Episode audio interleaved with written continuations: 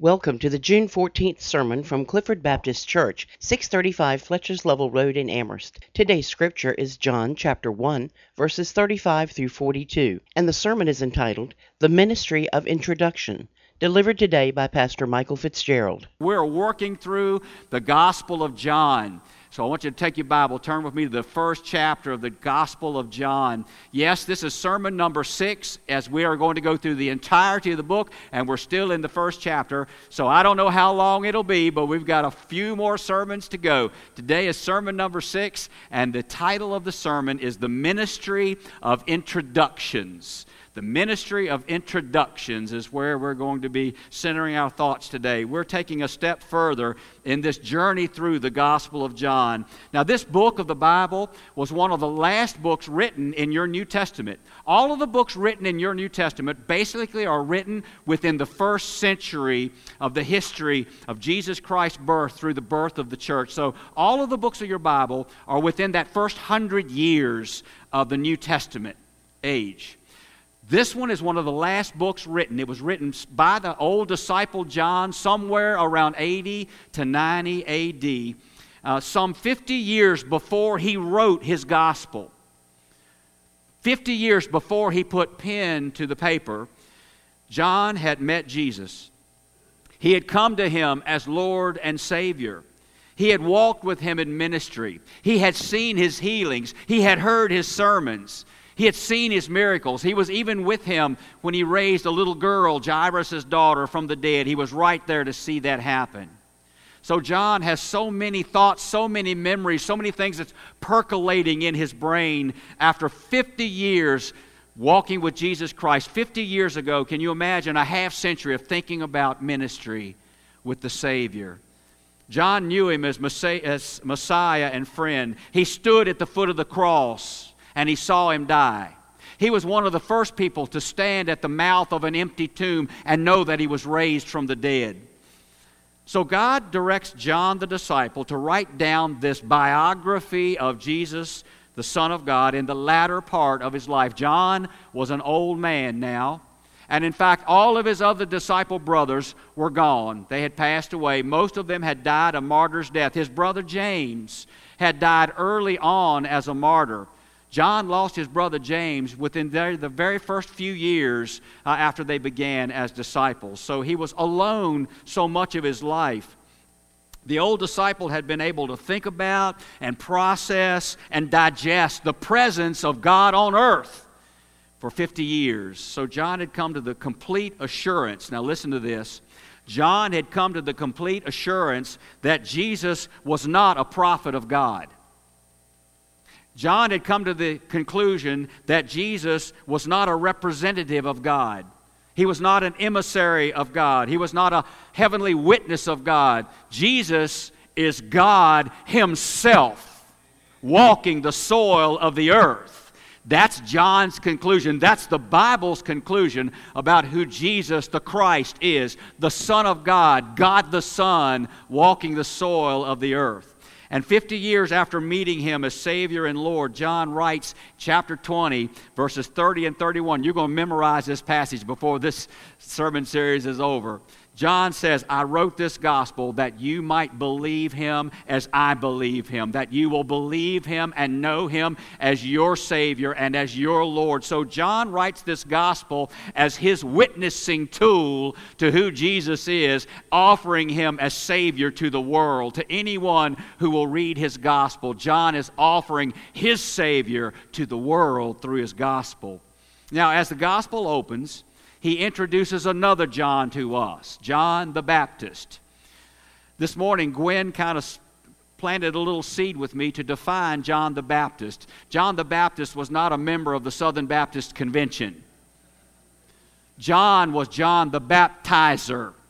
John baptized people in recognition of their sorrow for sin. He's called John the Baptist because he was John the Baptizer. Now, from previous sermons, we remember that John the Baptist is the cousin and the forerunner of Jesus Christ walking the earth. John is the trailblazer who opens the way for Jesus to come and that people would recognize him as the Lord, as the Savior, and as God Himself. Basically, John the Baptist had one sermon. He preached that all of us are sinners and that all of us need to be sorry and repentant for our sin before Almighty God. All of us need to be forgiven, but John brings us to a point of saying, Yes, you are a sinner. You must recognize that you're a sinner. Friends, it is still true today. No one can be saved in Jesus Christ unless we acknowledge our sin before Him. That's why He went to the cross to forgive us of our own personal life of sin. So we need to come before Him and say, Lord, I am sorry. I repent. I want to turn around. I want to come to you. I want to walk away from my sin and toward you in repentance and sorrow for that which I have done against you. John the Baptist preached that message of sorrow for sin over and over again, and he baptized people. But his baptism was different than the baptisms that we see here. His baptism was a baptism simply in water to say, Lord, I'm sorry. Lord, I acknowledge before you that I'm a sinner. Lord, I come to you in repentance for what I have done against you. And then John says, Now that you're convicted of your sin, I want you to know that there's one coming after me who can forgive you of your sin.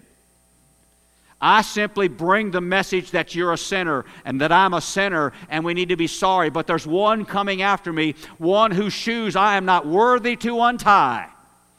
But he's coming after me, and he has the power to forgive you and me of our sin. I can only call you to sorrow, but he can bring you to forgiveness. I'm blazing the trail for the Savior to come to you. So John says, I want to convict you, I want to convince you that you're a sinner, but Jesus is coming to save you. It's something I cannot do, but Jesus coming after me can. So John the Baptist's life was lived for one reason to point to the Savior who was coming after him. He affirmed over and over again, I am not the Christ. I am not the Messiah. I am not the one who can forgive you, but I am sent as simply a voice in the wilderness calling out the name of Jesus, pointing to the Savior who is coming to us. And you'll notice that John, quoting the prophet Isaiah, said, I am a voice. It doesn't matter what my name is. It doesn't matter that you remember me. It doesn't matter that you follow me. I am just a voice. But I'm a voice calling you to see the Savior who is coming to you. I'm not important. Let me decrease, but let him increase. He's the Savior. He's the one you need to know. So, as a great preacher of repentance, John the Baptist had attracted his own followers. John the Baptist had what you would call disciples, students, followers of his own ministry, those who supported him, those who followed his work, those who heard his sermons. And one day in John the Baptist's ministry, while he was surrounded by some of his disciples or followers, in John chapter 1, verse 29, one day of his ministry, John the Baptist and some of his followers are together. And in the distance, John the Baptist sees Jesus coming. And he points to him and he said, There he is. There is the Lamb of God who can take away the sin of the world. There's the one I've been preparing hearts to receive as I've preached these sermons of repentance. There's the one who can truly forgive us. And John remembers baptizing Jesus. This passage happens after he baptizes Jesus Christ the Savior. And he says, This man coming, out, coming toward us is the Son of God, the one who can forgive sin, the Savior. You know, I can only imagine as John the Baptist stood on that corner in Jerusalem and as Jesus is coming toward them, those followers, those disciples, had heard so many words of John the Baptist about his preparation for the Savior to come, and they're mesmerized as they have their eyes on this man walking toward them.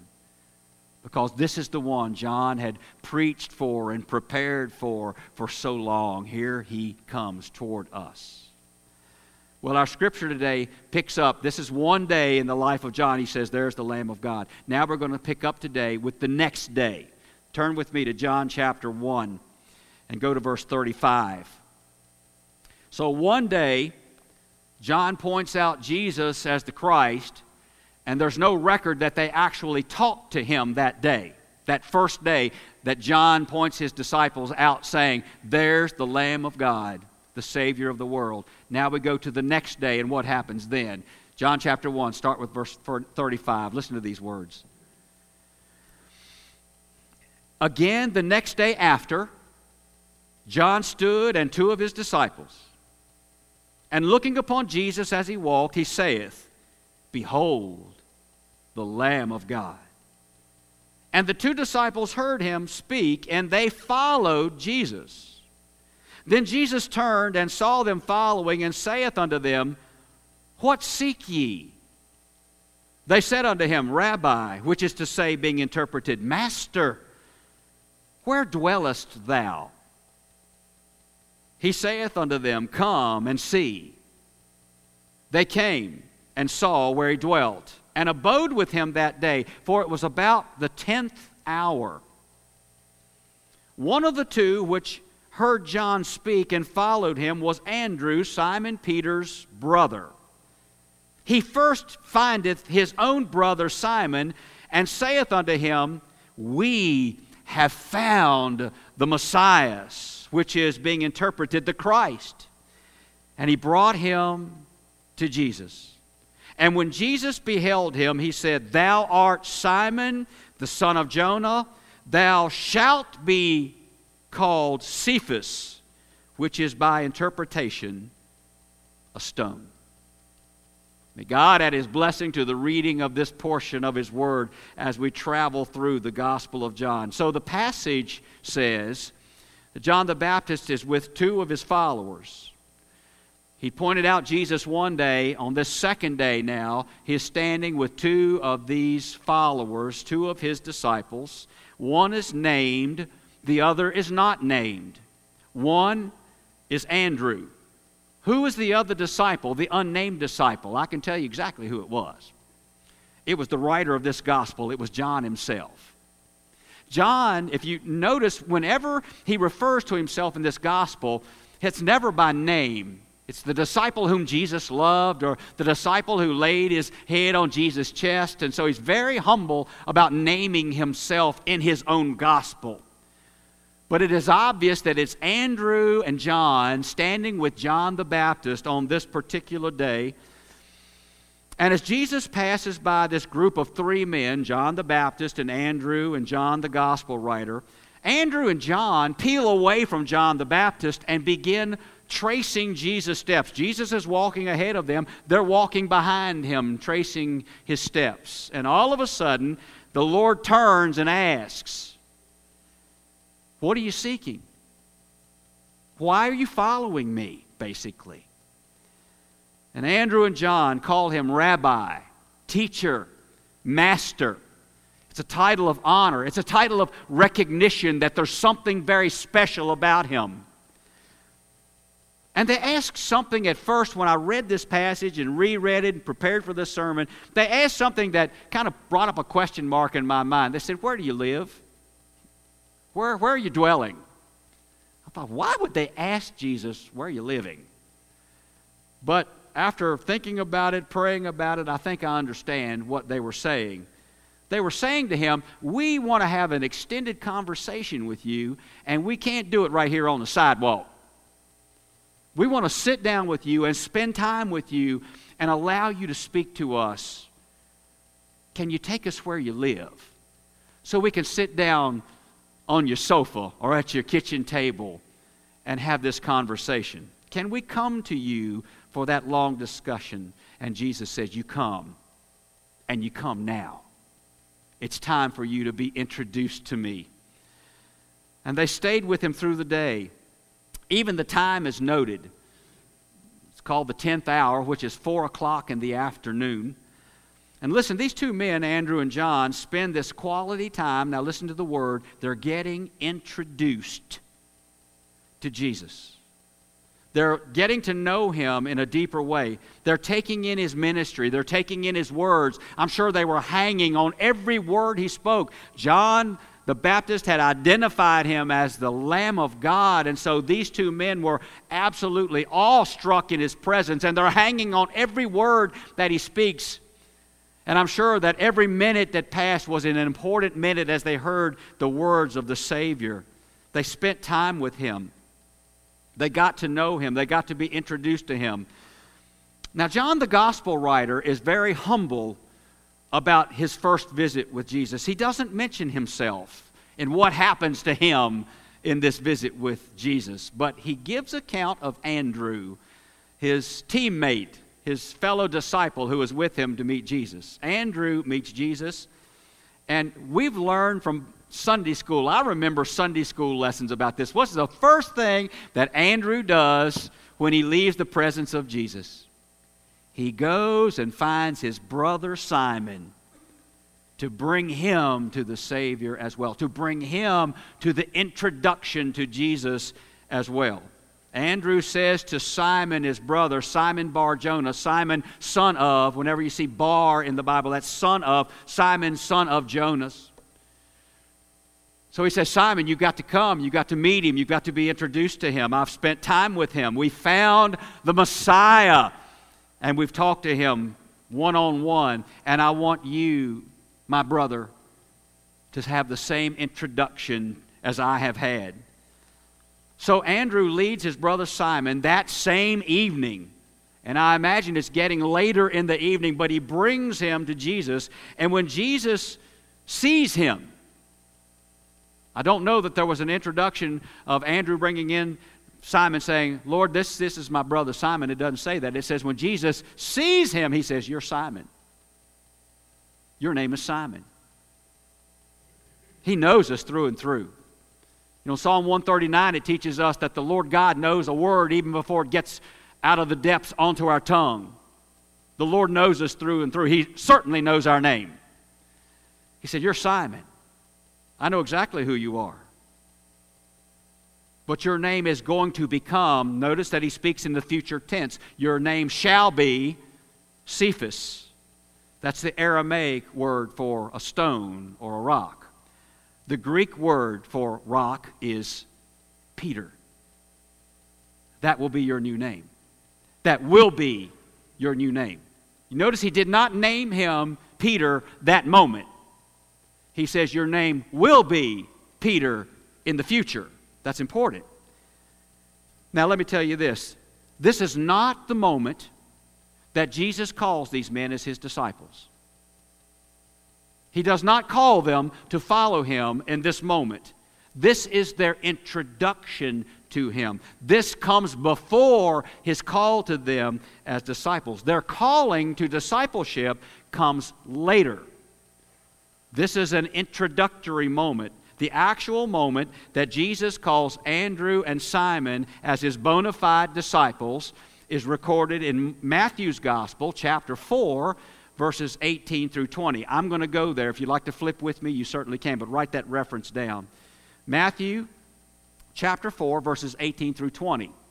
This is certainly after this meeting that John is recounting. And here's the call to their discipleship. Matthew 4 18. And Jesus, walking by the Sea of Galilee, saw two brethren, Simon called Peter, and Andrew his brother, casting a net into the sea, for they were fishers. And he saith unto them, Follow me, and I will make you fishers of men. And they straightway left their nets and followed him. Now, I don't know about you, but as I process all that I've learned in Scripture over the years, I always thought that was their first meeting but it wasn't. He called them as disciples after they were introduced to him earlier. John 1 recounts the introduction, Matthew 4 recounts their calling as disciples. Well, what about the what about the humble man John, the man who writes this gospel? Now, although he's met Jesus, introduced to Jesus in his gospel here, I believe, although he was too humble to write it, I believe that he did exactly the same thing that Andrew did that evening. Andrew, maybe they walked out of the house together, and Andrew said, I'm, I'm going I'm going to go get my brother right now. And I have this feeling down deep in my heart that John said, Me too. I'm going to go get my brother. His name is James. And I'm going to bring him to Jesus just as you're going to bring your brother to Jesus. This humble man did not write that, but that's what I believe.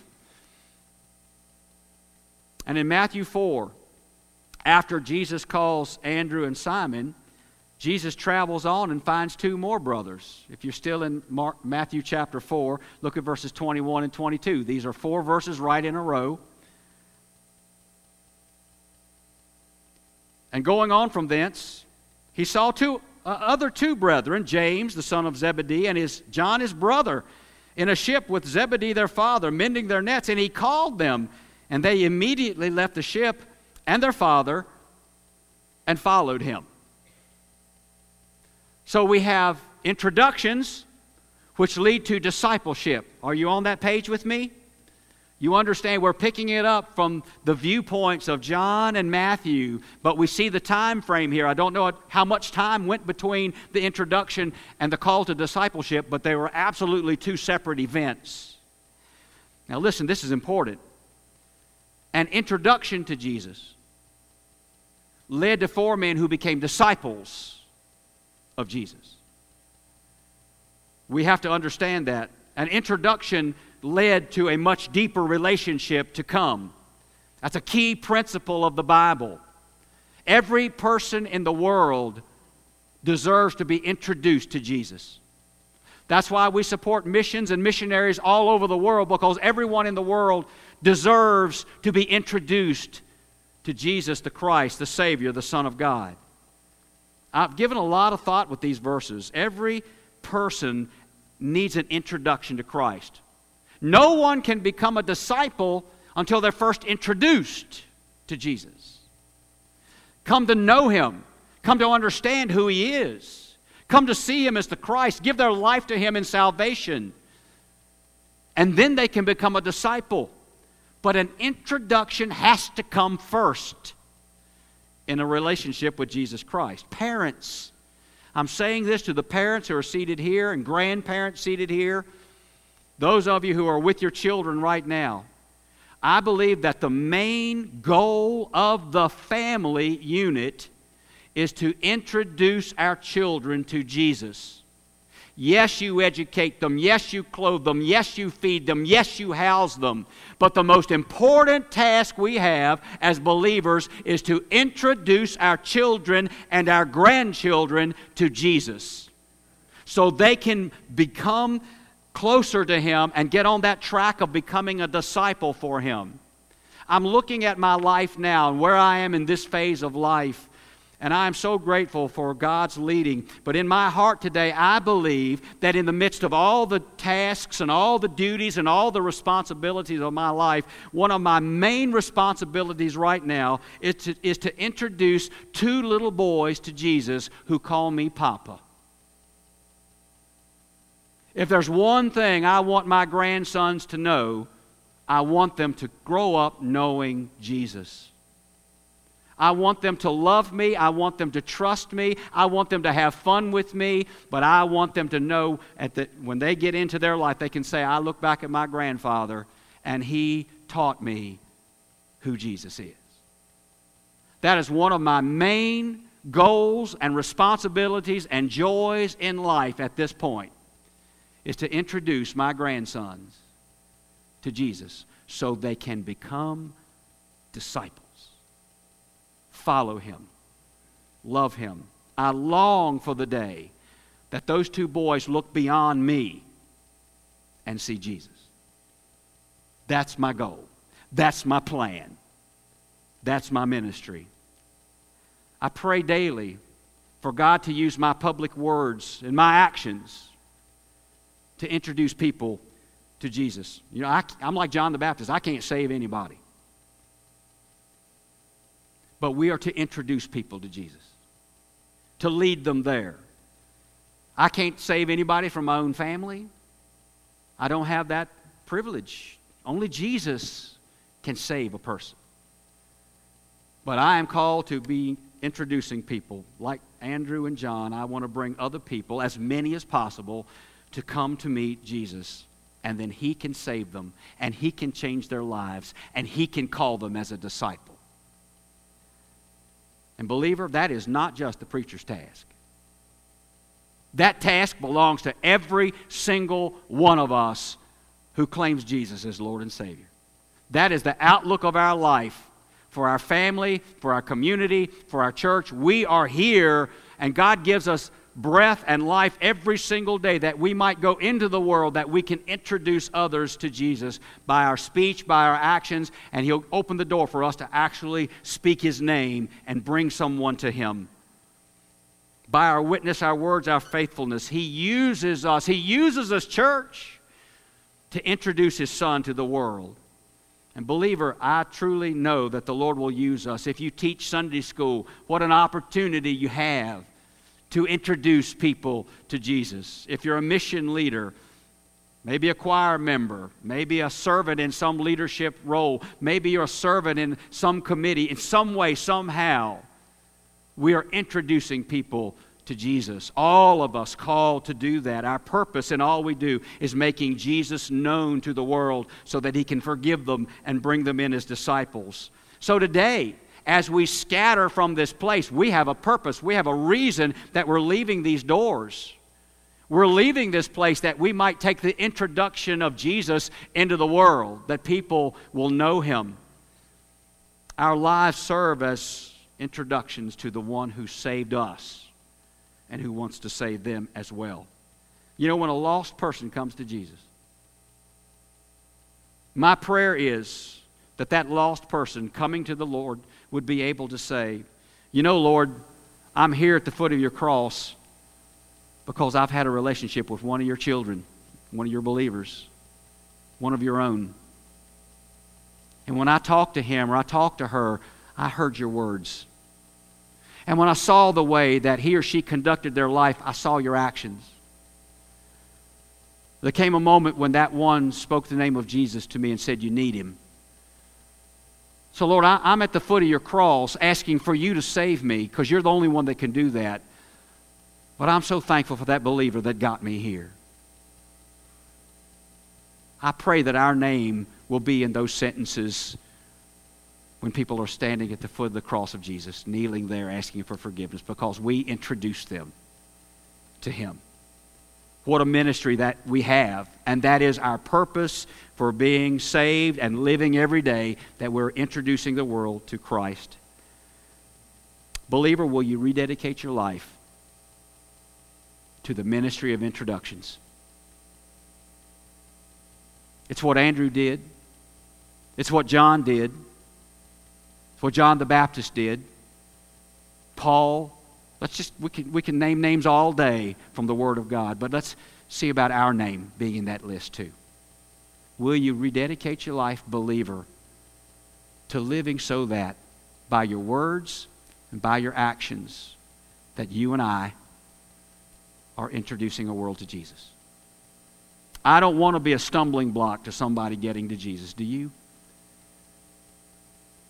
Let's, let's rededicate our lives to the ministry of introductions.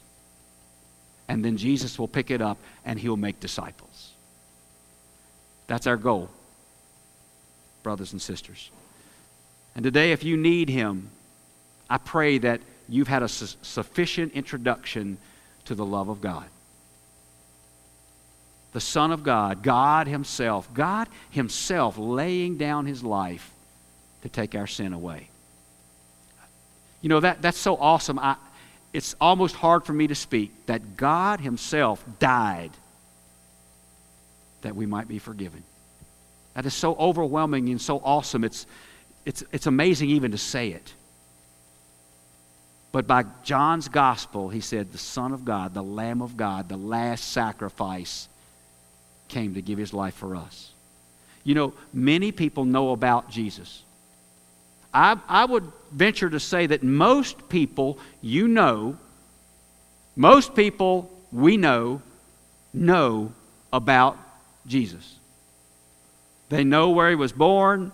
They know why we celebrate Christmas, though many don't celebrate Christmas because it's Christmas. They know what Easter is about. They know that Jesus did miracles. They know that he's contained in the Bible.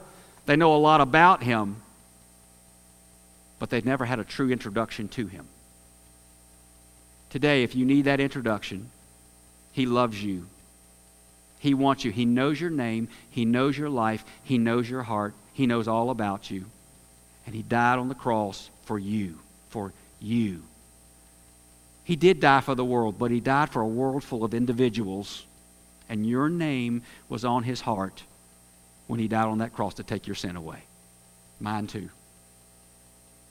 And when He rose from the grave, your life was on His heart. He rose that you too might have life. It's the greatest privilege I have to introduce you to Him. Would you come and say, Lord Jesus, I believe that you did it for me? I come to the foot of your cross. I come to the mouth of the empty tomb and say, I want to be your child. I want to be saved. I want to be forgiven. I want to belong to you. I give my heart to you, Lord, as my Savior. You come. He's waiting for you to come. And you will begin by His grace and by His blessing, not only in forgiveness, but also to be a disciple. What a wonderful introduction that is. If you will come and say yes. Church home, whatever you need, the Lord God meets us here. Let's pray. Our Father, our God, thank you for these moments of worship. I pray, Father, that you will emblazon in our hearts and our minds the truth that we are to be introducing the world to you. Bless us in these moments of dedic- rededication, and I pray maybe salvation for one person today who comes to you as Savior. Church home, whatever the need, Lord, meet us here. We thank you in Jesus' name. Clifford Baptist Church invites you to join us for worship every Sunday morning at 11 a.m. For more information about our church, please call our church office at 434 946 0555.